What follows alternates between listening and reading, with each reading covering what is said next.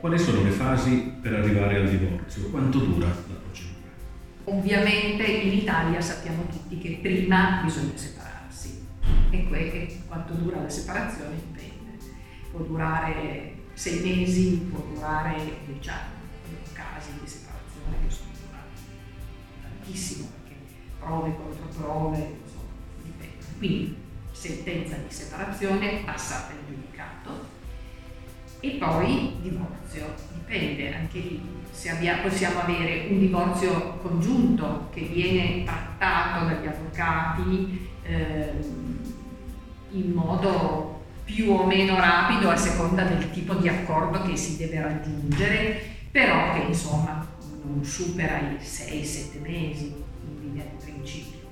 Abbiamo la negoziazione assistita che è stata introdotta qualche anno fa e che riduce ulteriormente i tempi perché per quanto riguarda il ricorso congiunto, dal momento in cui viene depositato il ricorso contenente l'accordo al momento in cui io parlo poi dei tempi di Torino perché non tutti i tribunali hanno gli stessi tempi. Eh. Io lavoro prevalentemente a Torino e diciamo che anche Milano più o meno, ecco.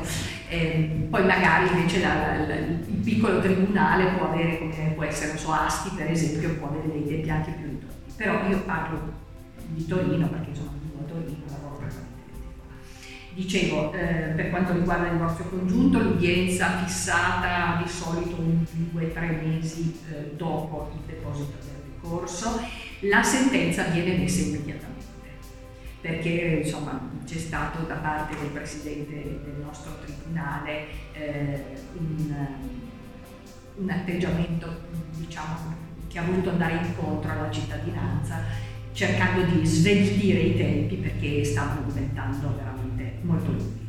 La negoziazione assistita, beh, a Torino più o meno 20 giorni ci vogliono tra il deposito del, dell'atto e il nulla osta l'autorizzazione a eh, divorziare. E poi c'è il contenzioso, il contenzioso dipende. Il contenzioso intanto, vabbè, il ricorso, l'udienza viene fissata 7-8 mesi dopo il deposito del ricorso, quindi i tempi sono già più lunghi, poi si ha l'udienza davanti al Presidente che poi ci rimette di fronte al giudice istruttore, le prove, dipende da cosa si vuole, perché dipende, non so, per esempio se ci sono delle questioni che riguardano i figli, la gestione dei figli, i tempi di permanenza dei figli, viene disposta una consulenza tecnica d'ufficio con l'intervento di uno psicologo quindi lo psicologo come minimo chiede tre mesi di tempo per poter depositare la propria relazione con le proprie valutazioni e quindi può durare anche qualche anno. Oppure può durare comunque, diciamo che come minimo un anno, un anno e mezzo ci vuole